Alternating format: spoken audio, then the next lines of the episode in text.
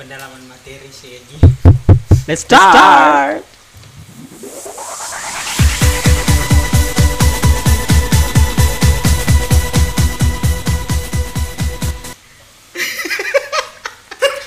Annyeong. Selamat hari ini. Gak bisa bilang selamat hari apa ya, karena selamat hari Rebo lebih tepat ya, karena kita sekarang airingnya setiap hari Rebo podcast Rumah Trio hari ini. Apa berubah kabar? Baru lu? Rebonya? Kan Selasa. Emang Selasa? Emang Selasa? Siapa yang donggok sih sekarang? Gue yang ngepost, gue yang nanya. Maaf, hari apa tuh? Tanggal 15 Selasa ya. Maaf guys, diralat guys. 15 setiap hari Selasa guys. Bodoh. Maklum guys, karena hari ini Bali itu hujan satu harian dari kemarin malam. Iya. Kayak sekarang masih hujan nggak sih? Masih. Hujan lagi. Aduh, enaknya tidur daripada ngapa-ngapain, ditemenin sama Indomie panas. Emang ada? Ada. Di mana? Ada. Enggak ada. Ada. Kapan?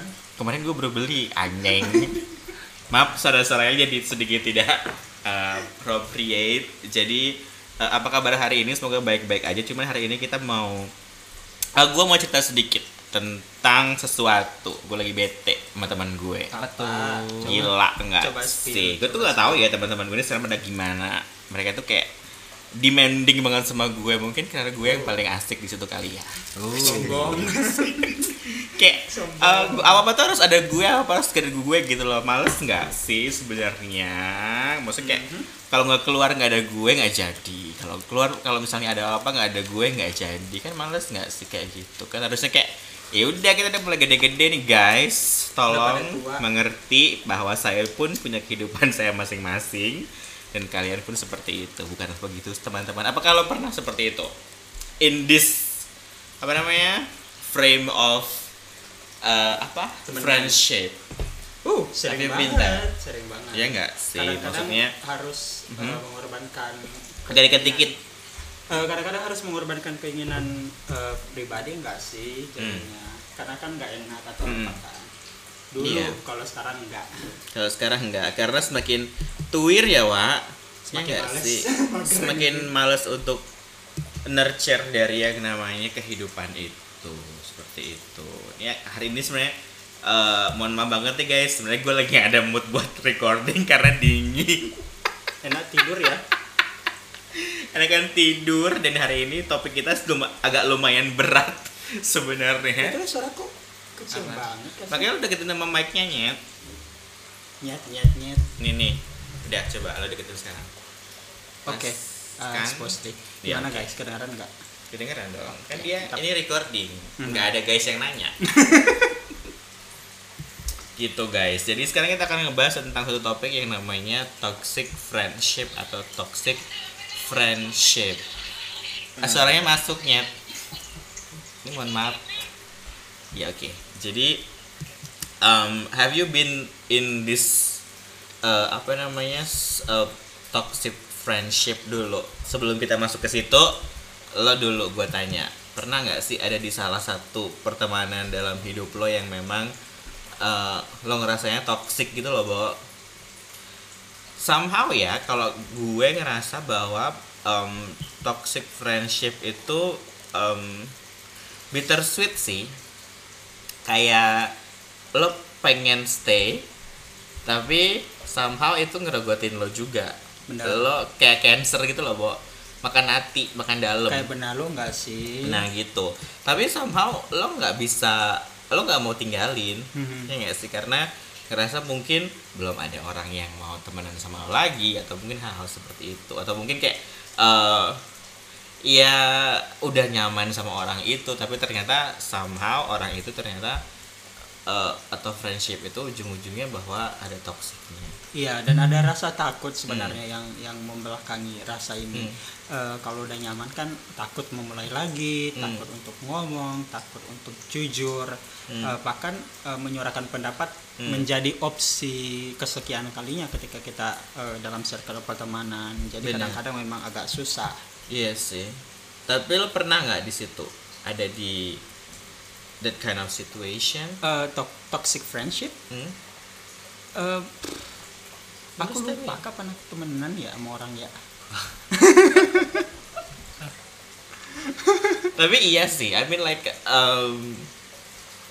banyak, maksudnya sekarang kayak ada yang namanya friends, acquaintance, yeah, kerabat, sama a close friend gitu, ya kan. Jadi kayak mungkin kalau toxic friendship ini ada di fasenya friend kali ya. Iya, yang bukan bahkan, di acquaintance gitu. Kalau acquaintance ya udahlah, say hi bye aja gitu. Iya. Dan gimana tuh?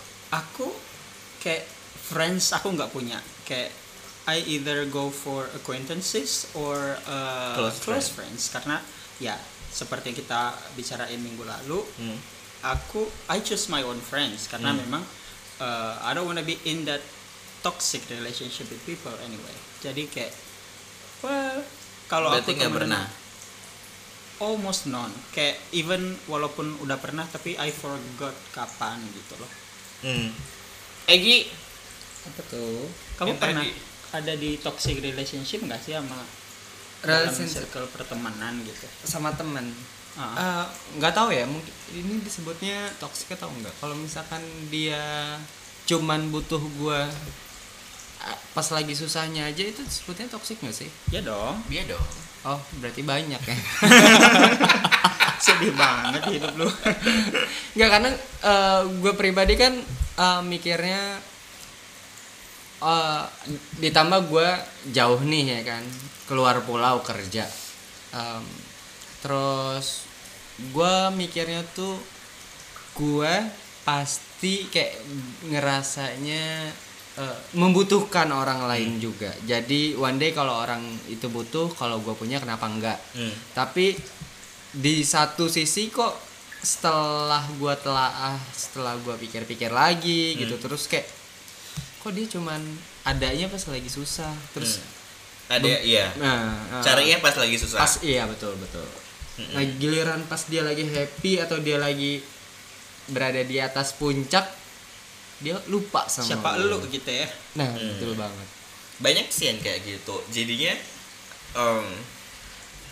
itu sebenarnya kebalik, maksudnya kayak tumpang tindih ya. Apa sih tumpang tindih bahasanya?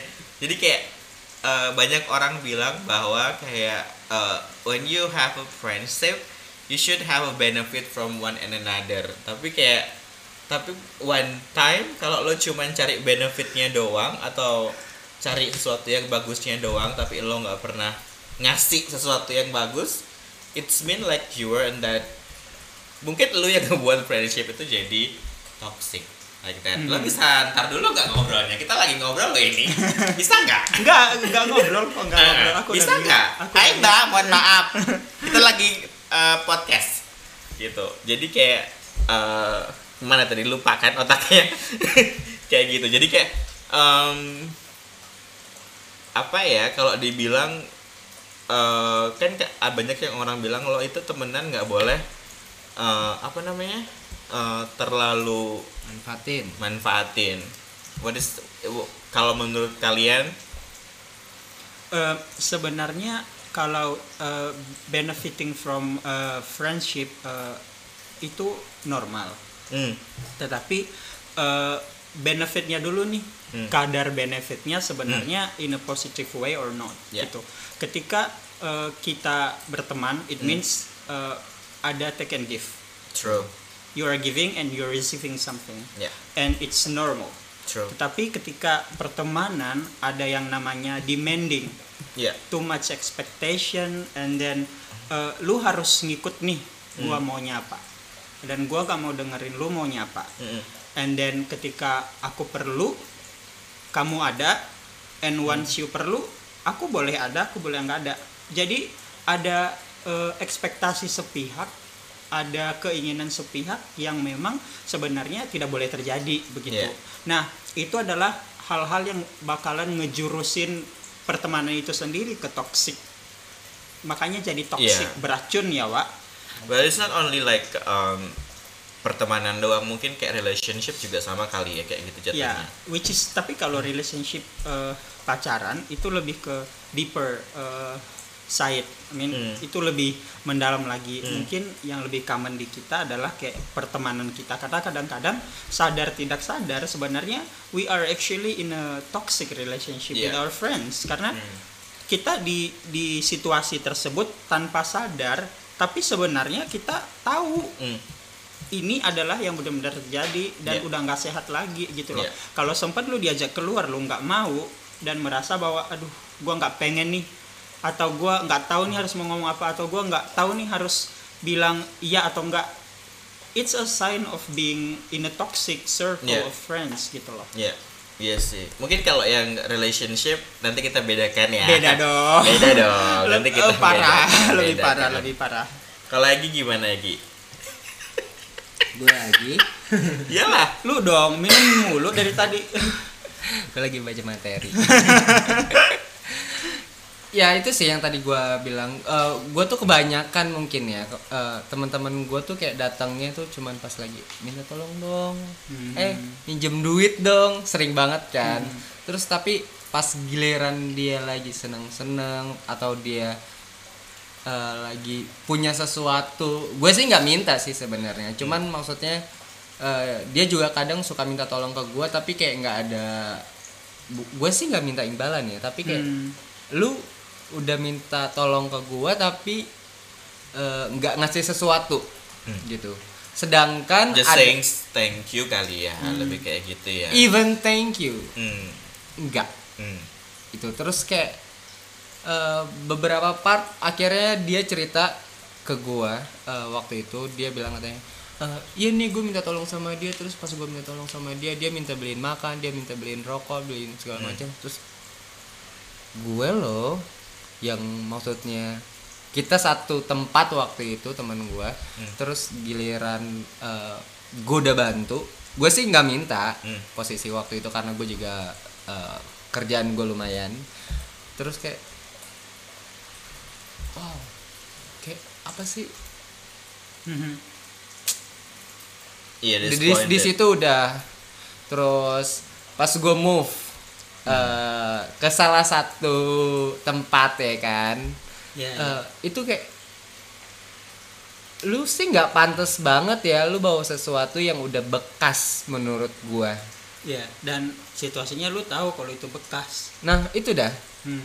Kalau misalkan posisi masih packagingnya masih bagus atau belum kepake sama sekali, itu kan beda cerita ya. Siapa ini yang kita bahas nih? Penasaran. Rahasia dong. Inisial dong? Enggak juga mah ya. Kapan? Ya janganlah. Ya, tahun-tahun kemarin. Aku tahu. Kita tahu lah. Ya. Lanjut lagi, silakan.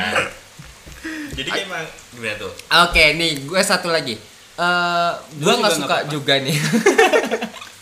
Gue juga nggak suka nih kalau misalkan ada temen gue minjem sesuatu barang sama gue, terus gue balikin nanti, terus lu cuma janji doang. Terus pas gue tanya, oh ada di sini, gue udah disamperin ke tempatnya, ternyata oh sama teman gue, kok bisa sih barang orang lu dapet pinjam tapi lu pinjemin lagi. Terus lu udah bilang ke yang punya, oh ada di sini tapi lu pinjemin lagi. Perasaan lu gimana sih? Ya kan gak? Like a responsibility aja sih sebenarnya, enggak sih? Iya, dongkol. Buat ini. Bodoh dan tolol, say. Well, botol ya, Pak. Iya, bodoh dan tolol, say. Masih seperti itu, kayak memang hal-hal yang seperti itu sekarang banyak terjadi, apalagi di kota-kota besar ya. Maksudnya kayak Bali one of the big city, right? Maksudnya bukan sesuatu yang tabu lagi kalau kita dengar orang yang cuma datang pada saat senengnya aja, orang yang datang pada saat enggaknya aja. Lo ngapain sih? Gue lempar nih orang sebelah gue. Jadi kayak gitu guys. Nah kalau misalnya kayak tadi dibilang when you have atau bahwa pada saat lo ada di that kind of situation, friendship yang udah toxic, do you wanna fix it or leave it? I prefer to leave it. Okay. Gua prefer ignore. Which means leave. Kalau lift tuh kan maksudnya lu bener-bener, kalau persepsi gua pribadi ya, kalau lift kan lu bener-bener tinggalin gitu, lu blok apa segala macam. Kalau ignore kan lu bener-bener nggak ngejawab sama sekali. Even itu sebenarnya dia minta tolong nih, sorry gua ngebahas dikit lagi ya kan, dia minta tolong berapa minggu yang lalu gitu kan, doing something. Terus gua udah jawab sih, biasanya gua responnya cepet banget. Tapi karena gue udah tahu dia seperti apa, akhirnya gue ya berapa jam kemudian gue baru iya gue iyain, tapi enggak, udah gitu, enggak. Tapi kayak itu lebih ke kayak live sih kalau dari, karena kan memang ada dua aja tuh pilihan dari just like fix it or leave it gitu. Jadi kayak kalau misalnya dari yang lo tadi bilang sih lebih ke live ya, karena memang mau live bukan berarti kayak lu ngemutus semua akses untuk orang itu, but lo kayak truk di jalan tol, jaga jarak aman aja gitu. I mean like kalau emang perlu one day, kalau emang ada sesuatu ya udah, kita masih berhubungan baik, tapi kalau emang sekarang cuman ketemu di mana, cuman say hi bye doang, atau mungkin kayak di Instagram love-lovean doang gitu ya, that's a kind of mending kalau di like agak mungkin pikirnya nggak penting juga kali ya. Iya, jadi kayak memang kayak gitu-gitu. Nah balik lagi ya buat teman-teman semua di rumah, friendship itu kalau lo nggak nurture itu lo nggak bakal bisa long last, trust me.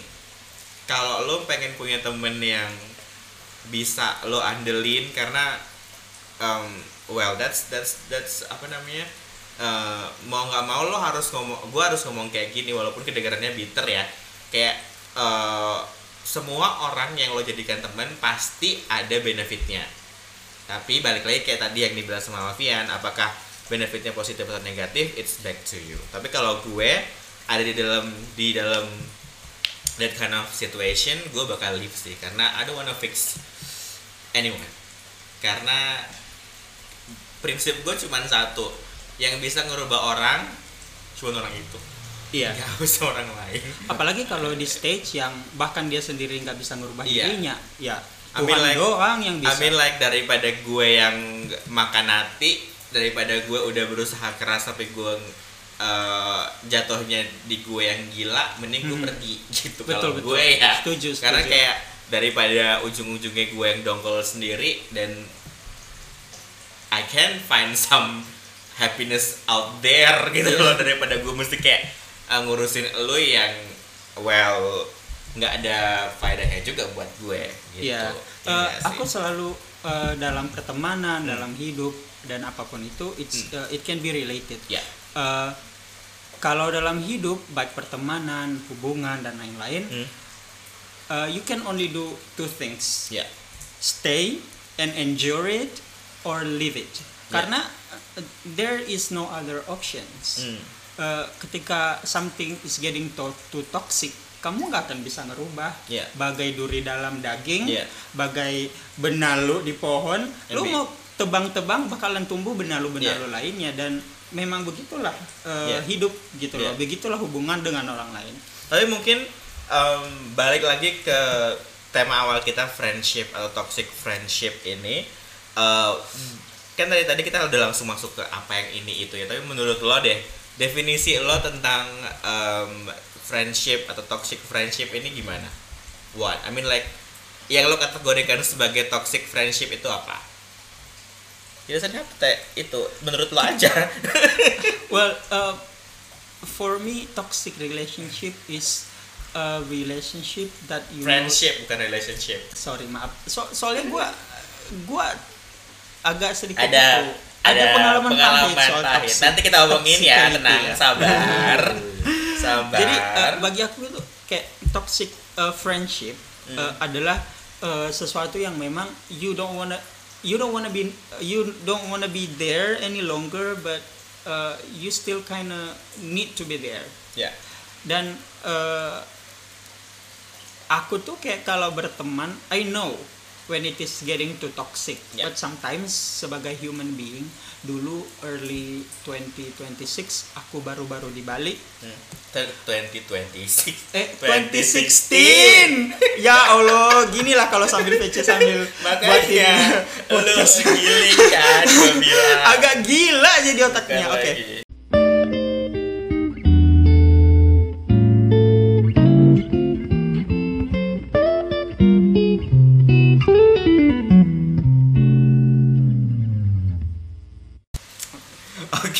Guys, setelah 2026 yang belum terjadi udah diceritain. Dia 2016. Perlu air, guys. 2016. Jadi cerita dia sekarang lagi. Yuk, silakan. 2016 ada apa sih sebenarnya? Iya, 2016 kayak it was a year of trying to find myself. Iya. Yeah. And aku punya circle of friends which is like was a beautiful, very close, yeah, very tight. Dipersingkat aja kali ya? Ya boleh, langsung aja lah. Ya, long story short aja. Ya, long story short karena it's not good if it's too long. Nanti satu episode habis lagi. Iya doang. Yang lain mau cerita juga. Only my story. Yeah, so we were friends, very close, and it was getting too toxic. Yeah. I left it out. One of the friend was sick. We were there, me and my partner. We helped him out. Kita kayak bantu dia, not much, but like we were there for him. It was a very nice gesture for a friend who actually hurt you before. Like ketika lu disakiti orang, perlu usaha yang cukup kuat untuk kembali lagi ke kehidupan tuh orang tuh. Nah statusnya kan lu udah nggak suka banget nih sama dia, karena kasihan, kayak feeling bad, and you used to be friends. So aku kayak being there for him as someone that he used to know. Terus kenalan-kenalan, terus ketemu, dan my ex was very nice. Ya, dia baik banget. Dan you know what happened? What was that? Ada cerita yang it's not even happening, and diceritain, and then his friends who doesn't even know me are talking about me, like. Wow. Mereka punya hak apa saying anything that related to me that doesn't even happen, doesn't even existed. They don't even know my name. Yeah. Just to actually ruin me. Yeah. That's like for me that's how worse, like how bad the toxic relationship with people can be. I mean, it's a toxicity of both ways anyway. Yeah. The relationship of love relationship you are having also berlawanan friendship. Dengan yang friendship yang walaupun pada saat itu mereka bukan teman, but I started to actually letting them to be in my life again. Iya. Jadi kayak dan kayak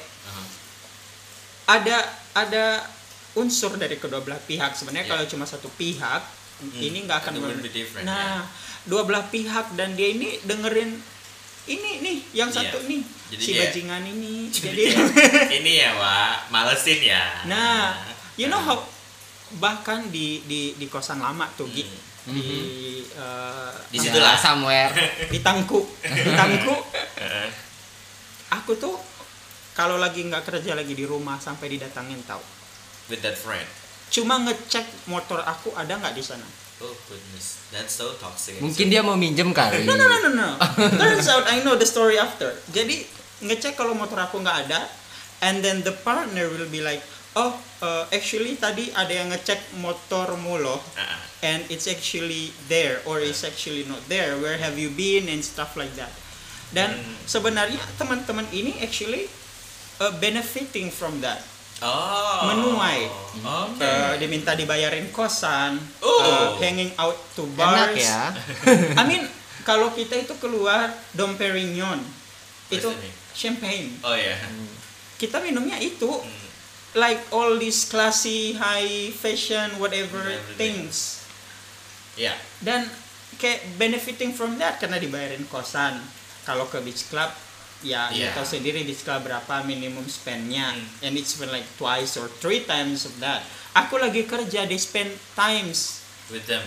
Yeah, and you know what happened? One of the friends of this friend, who is actually an ex of my ex's friend. So my ex and his friend, best friend, yeah. And then my ex-friend with his friend. That's a lot of things to complicate it actually. Yeah, jadi, okay, lanjutin. Jadi my ex was with this my ex-friend's friend yang pernah sama temannya dia sendiri, and his and yang actually seorang ya, apa tuh? Okay. No. Something worse than what you imagine, but okay, like, yeah. And my ex knows. Tapi to get that, theirs were like the worst backstabbing. Yeah. Aku nggak keluar selain ke kerjaan for a year. Because of that. Aku haunted. Yeah, aku tuh dikejar di mana-mana. Can you imagine how scary it was? Yeah, it's true. Yeah. Sampai aku itu kerjaanku itu di harus my ex was like threatening me to email my work saying things, texting all my friends, putting my photos on apps, saying stuff like, can you imagine? Oh my goodness. It was like 2017 was the hardest year, like wow, it was really hard. Aku takut keluar rumah karena aku nggak mau gitu loh, kayak keluar rumah terus something happened. Bener, but yeah, I mean like apa namanya, ujungnya ternyata separah itu loh. Maksudnya di dalam toxic friendship ini nggak cuman kayak dia cuman demanding perlunya cuman pas gue perlu bisa dia. Bisa separah itu. But ternyata ada case yang it's scary banget sih kalau gue dengernya. I mean like daripada maksudnya kayak cuman demanding ini itu, ya udahlah, it's not a big deal like, tapi ini sampai lo bisa membuat satu orang, iya, I mean like, pertama hidup lo nggak nyaman, kedua lo ngerasa kayak dihantui terus sama orang yang supposed to be your friends, tapi kayak dia berlagak seperti detektif yang sebenarnya pun ngapain gitu loh, ya nggak sih? Tapi ya kembali lagi, I mean like kayak yang tadi lo bilang, dia bisa spend time sama mantan pacar lo ke beach club tanpa lo. Kalau gue jadi lo sih, gue acak-acak tuh orang. Gue aja lo. Lo kalau beach club mal ini gue nggak apa-apa. Gitu kalau gue. Gue nggak apa-apa kan. Kalau gue, kalau gue. Kasian, soalnya kan dia sendiri. Nggak bisa kalau gue tetap kalau lo happy-happy, gue harus ikut. Kalau enggak, terserah. Itu relationship. Kalau kita kebar bareng nggak boleh. Nggak boleh. Acak aja lo. Jadi kayak gitu. Kalau gue beda lagi. Okay, back in the topic. Hal-hal yang memang ngebuat toxic relationship ini ternyata lebih parah daripada yang sekedar memanfaatkan. Kayak tadi Egie cerita datang pas. Kalau tadi Alfian, Egie ada cerita yang lebih parah lagi mungkin. Jangan sampai sih. Paling yang tadi itu doang ya. Itu aja sih. Ada yang lebih parah nggak? Itu aja sih paling, ya datang tiba-tiba. Hidup lu kan parah, ceritain dong keparahannya. Temen-temen gue nggak ada sih ya, gue sih dikit udah, kenapa kayak udah maafin lah mereka ya, dimaafin tapi ceritain biar julid dikit. Jalan duh, siapa ya, banyak soalnya temen gue ini gibah story time gitu. Okay. Tapi satu aja yang paling parah apa ya, saking kebanyakan parahnya dia bingung. Iya, benar-benar. Mungkin sama kayak lo kali ya. Ini jadi ceritanya mantan lo. Mantan gua, sorry. Kok mantan lo? Ngomongin mantan nih. Disclaimer dulu dong. Oh iya. Disclaimer dulu. Disclaimer. Oke, lanjut. Jadi ceritanya mantan gua ini. Dia goyang-goyang, guys, enggak ngerti. Gua punya teman nih.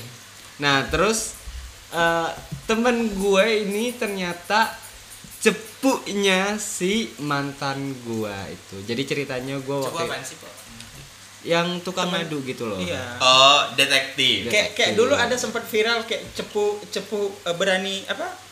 Sok temen lu tapi cepunya ke close friend gitu. Yang di IG itu ada dulu loh.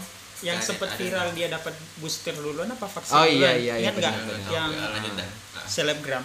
Nah itu jadi ceritanya ternyata teman gue itu adalah si cepunya mantan gue dan gue tahu dia dapat benefit juga dari sana dan gue baru taunya tuh pas kita lagi berantem hebat waktu itu terus akhirnya dia bilang ya gue taunya dari teman lu saat teman rumah lu kok bisa gitu yang gue cuman kagetin maksudnya gue juga ngebantu temen gue pas dia lagi susah gitu kan walaupun ya udah gue mikirnya gue ada ya udah gue kasih gitu kan dia masih belum bisa balikin ya udah cuman ternyata dia itu nyepuin gue ke mantan gue jadi setiap pergerakan gue itu dikasih tahu ke mantan gue kayak gitu sih.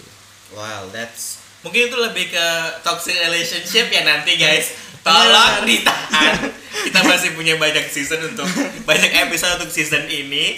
Kita baru masuk episode 2. Lo udah buka-bukaan semua. Sabar, tenang.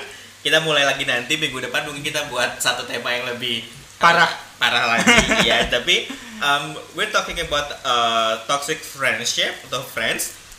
Gue dapet satu artikel dari choosingtherapy.com. Ini ada 13 sign of toxic friendship. Apa aja itu? Yang pertama adalah they tease or insult you regularly. Regularly. Artinya apa tuh, Cek? Mereka mengejek. Tease or insult you regularly. Ya, kayak mereka kayak ngegoda terus ngehina kamu secara berkesinambungan kayak terus-terusan. Mungkin kayak ngebully kali ya, Bo? Iya. I mean like ya, bully in a negative way, right? Iya, kayak kau lah biasanya gitu. Lu ngapain? Ngejain gua mulu. Beda-beda. Julid sama itu beda ya. Itu beda ya. Terus lanjut, they want all your attention on demand. Yes, which what we was talking about. Iya. Terus they make themselves the perpetual victim. Ya. What's that mean? Playing victim. Kayak kalau dia yang salah, dia bakalan using a reverse psychology sampai kamu merasa kayak gue yang salah.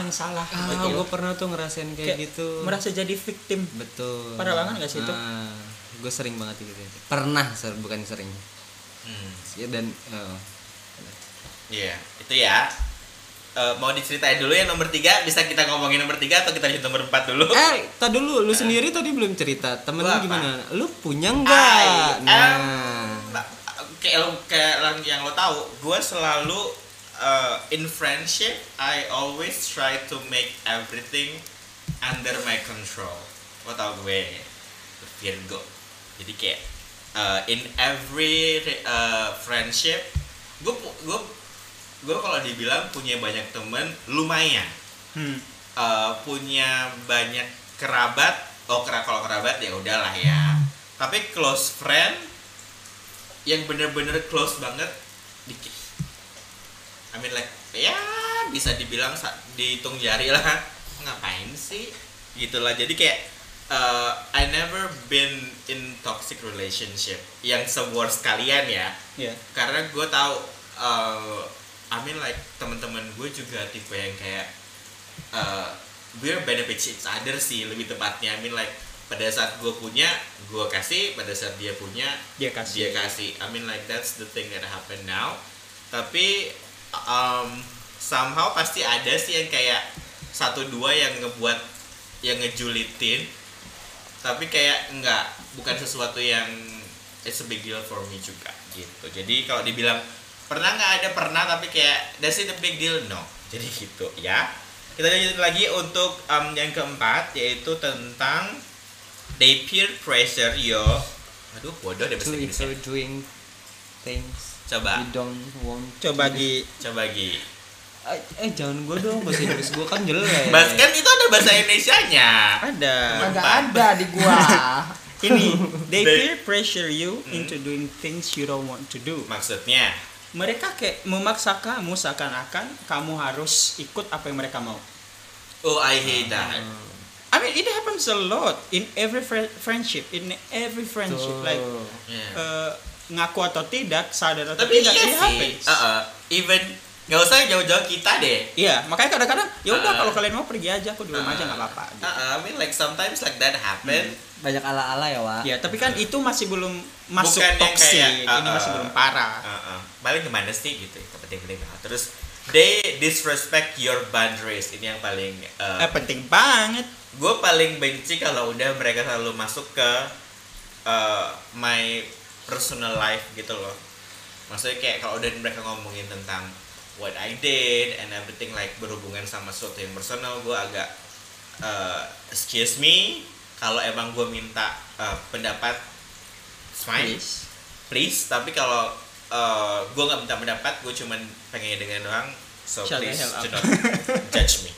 Terus yang keenam they are jealous of your other friends. Yes.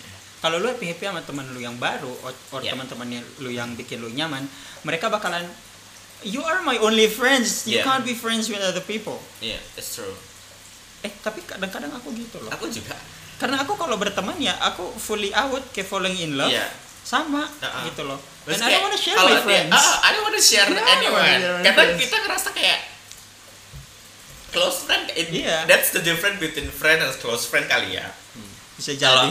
Close friend itu kayak busuk-busuknya dibongkar, diketahuan gitu. Maksudnya bukan berarti kita kayak kalau dia keluar sama orang lain dia bakal cerita gitu. Enggak, tapi kayak lo ngapain sih keluar sama orang lain? Lo kan harusnya sama gue, bukan sama dia. Aku pengen share being happy with you. I mean like that's happened a lot. Walaupun mungkin yang keenam ini agak abu-abu ya. Mungkin kalau friends bisa, tapi kalau close friend kita bisa tolerir lah ya. Iya bisa. Enggak sih. Nomor 7, you give way more than you receive. Nah ini tadi kalau ceritanya Egie nih, dia cuma datang pas perlu doang. Iya benar. Berarti gue dapatnya cuma 20% dari kalau 20%. Harusnya 50%. Kalau 20%. Ya. 5 kali kalau cuma 2%. Oh iya. Sedih. Enggak sih gitu. Jadi make sure sekarang harus 50-50 ya. Terus you love when you plan get cancelled. Maksudnya ketika kayak sekarang nih kita ngomong yuk kemana gitu, terus kayak senang aja kalau ada salah satu yang bilang nggak jadi deh, besok aja gitu. Kayak relief gitu loh. Oke. Sama kayak kalau kita kayak pengen kerja keluar kota tapi nggak mau, tiba-tiba cancel kan bahagia tuh. Nah sama kayak gitu dah rasanya. Lanjut, you often withhold telling them your real truth. Yes. Yeah. Agreed. Yeah, that's true. Terus number 10, you keep lying or covering for them. Iya. Yeah. Ini yang tadi. Ya parah kan? Iya benar-benar. Maksudnya yang baru aku ceritain tadi. Mau nggak mau lo harus kayak kalau misalnya contoh diajak keluar terus tiba-tiba lo nggak mau, lo harus kayak gue udah meeting padahal di rumah, atau nggak gue lagi kemana sama partner gue, ya itu beda lagi ya. Sorry. Terus you feel trapped or obligated to be their friends. Yeah. Mungkin ini salah satu yang menjadikan orang itu nggak bisa pergi dari toxic relationship kali ya, Bo. Karena mereka merasa kayak nggak ada temen lagi, especially buat mungkin teman-teman yang perantau kali ya. Maksudnya kayak ngerasa bahwa these people only this that I have. Jadi gue nggak mau tinggalin dia karena takut gue nggak punya teman. Padahal sebenarnya di luar sana masih banyak orang yang baik dan juga jadi temen lo gitu. Jadi takut sendiri kali ya triggernya ya, Bo ya. Iya. Ya nggak sih. BCL kali ah. Tagingin sendiri. Gitu. Ada, aku tak mau sendiri. Oke. Apa sih judulnya? Nggak tahu. Bila dia pergi kayak gitu-gitu. Oh, Dialova. Hah? Itu kan lagunya Once. Enggak kan, saudaranya Dialova juga. Iya, tapi apa judulnya? Aku tak mau sendiri. Iya, itu. Iya, Dialova itu juga. Okay. BCL yang di Batu Bolong, Labuan Said itu kan. Oh iya, yang kita bahas kemarin ya pas staycation. Terus itu nomor 11, you feel trapped or obligated to be their friends. Jadi itu kalau bisa jangan pernah merasakan atau ngebuat diri lo berteman ke orang lain gara-gara lo berutang, atau mungkin gara-gara lo ngerasa kalau nggak ada dia atau lo gak temenan sama dia, lo gak punya teman lagi. So yeah. Ini kayak poin yang sangat menarik karena dia bilang di sini beberapa teman-teman yang toksik nge-abuse emosi kamu, kayak mereka itu ngehajar emosi kejiwaan kita dengan hal-hal yang memang nge-trigger kita willy-nilly harus jadi teman mereka. Mau nggak mau? Mau nggak mau, bener. Kayak parah banget nggak sih? Iya nggak sih. Mungkin ada satu yang ngebuat dia seperti itu. Jadi kayak maksudnya kalau dari kacamata gue mungkin yang terjadi paling kayak apa sih orang yang try to fit in somebody else life, terus kayak orang yang mungkin ada lingkungan baru, orang yang baru itu mungkin sangat rentan untuk nomor 10, nomor 11 ini kali ya, karena betul, mereka betul. Merasa harus ada di situ. Kalau enggak, yang ketika gue bilang kalau enggak ada sama itu, yaudah mungkin gue gak punya teman lagi. Iya. Gitu ya. Nomor 12. Apa tuh? You feel like you are in competition with them. Wah, ini nggak healthy banget nih. Nggak sehat, benar-benar nggak sehat. Well, nih. This is terjadi juga. Ya, kayak mungkin bulan lalu. Iya. Yeah. Jadi kayak gue ketemu salah satu temen lama gue, terus ternyata dia bilang katanya. Kayak saingan gitu ya. Iya. Waktu itu kita kebetulan temen lu beli iPhone, gua harus beli iPhone. Temen lu beli baju ini, lu harus punya baju itu. Kayak terus, saingan. Terus temen lu punya pacar, lu harus punya pacar. Ya cari gitu kan. Jangan cari pacar diem. Itu gak gampang. Jangan emosi. Jangan emosi. Jangan emosi.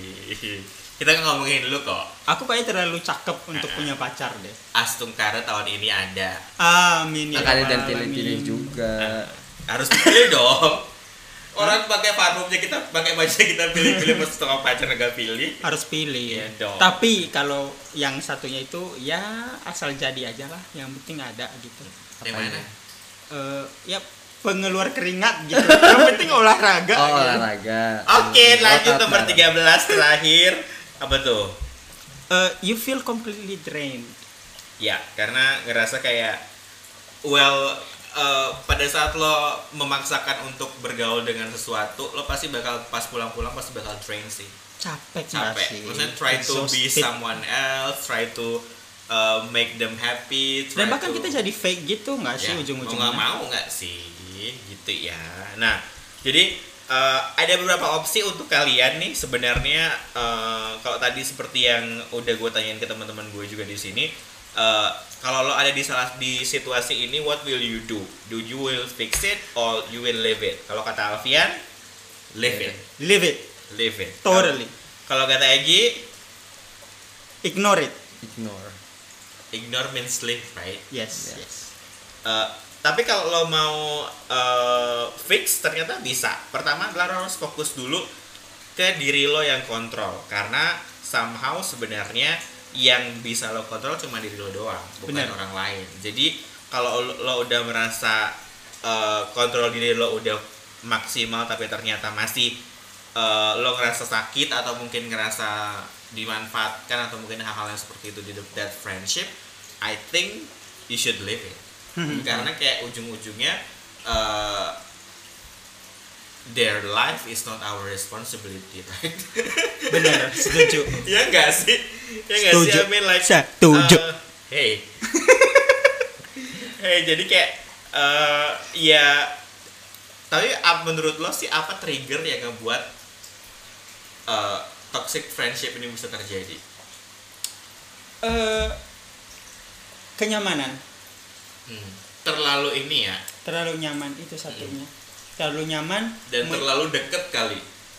Terlalu dekat is okay. I mean like nggak ada boundaries gitu loh. Which is goes to the point. Iya. Kayak kalau kamu terlalu nyaman, you take things for granted again ya. Jangan emosi.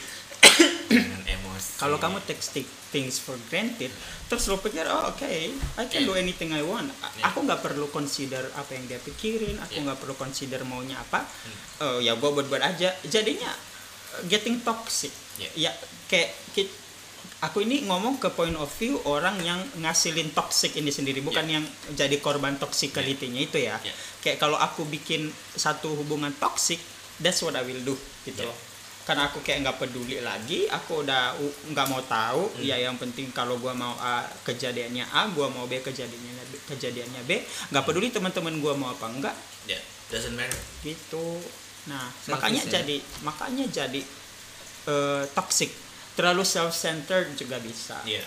Kalau I am the queen. Gitu. You are the king of the world. I am the queen. Gini nggak sih? Kayak si Peace yang pas di komentar Miss itu ngapain lo megangnya kayak gitu aja? Miss Grand kayak lo. Jadi seperti itu guys. Apa namanya yang menjadi bahasan kita minggu ini atau di hari ini adalah tentang friend atau toxic friendship. Semoga menjadi apa ya, hiburan, menghibur emang kita gitu. menghibur mereka nih yang di sebelah. Jangan lupa dengarkan podcast kita guys, teman-temannya Kak Alfian yang ada di apaan sih Bu? nggak denger Aku sambungin ke headphone biar nggak kedengaran suaranya. Jadi seperti itu, kita ketemu lagi minggu depan di topik bahasan yang mungkin berbeda. Mungkin kita akan ngebahas ex-nya Kak Alfian minggu depan. Toxic relationship. Wow, seru banget nih. Aduh, mana gue gak punya banyak relationship lagi kan. Gak punya. Tidak ada pengalaman relationship lagi. Gak ada lagi. Iya udahlah, kalau gitu kita ketemu lagi minggu depan. Tapi Egie ada loh, pengalaman toxic relationship. Jangan tanya. Minggu depan dia cerita banyak. Hari ini dia gak ada ngomong kayak dia kedinginan. Iya kedinginan. Dia pakai selimut. Gua gak ngerti. Enak nih kadeling nih, bener. Gua gak ngerti dia ngapain pakai selimut ya. Jadi kayak lagi take podcast dia pakai selimut guys.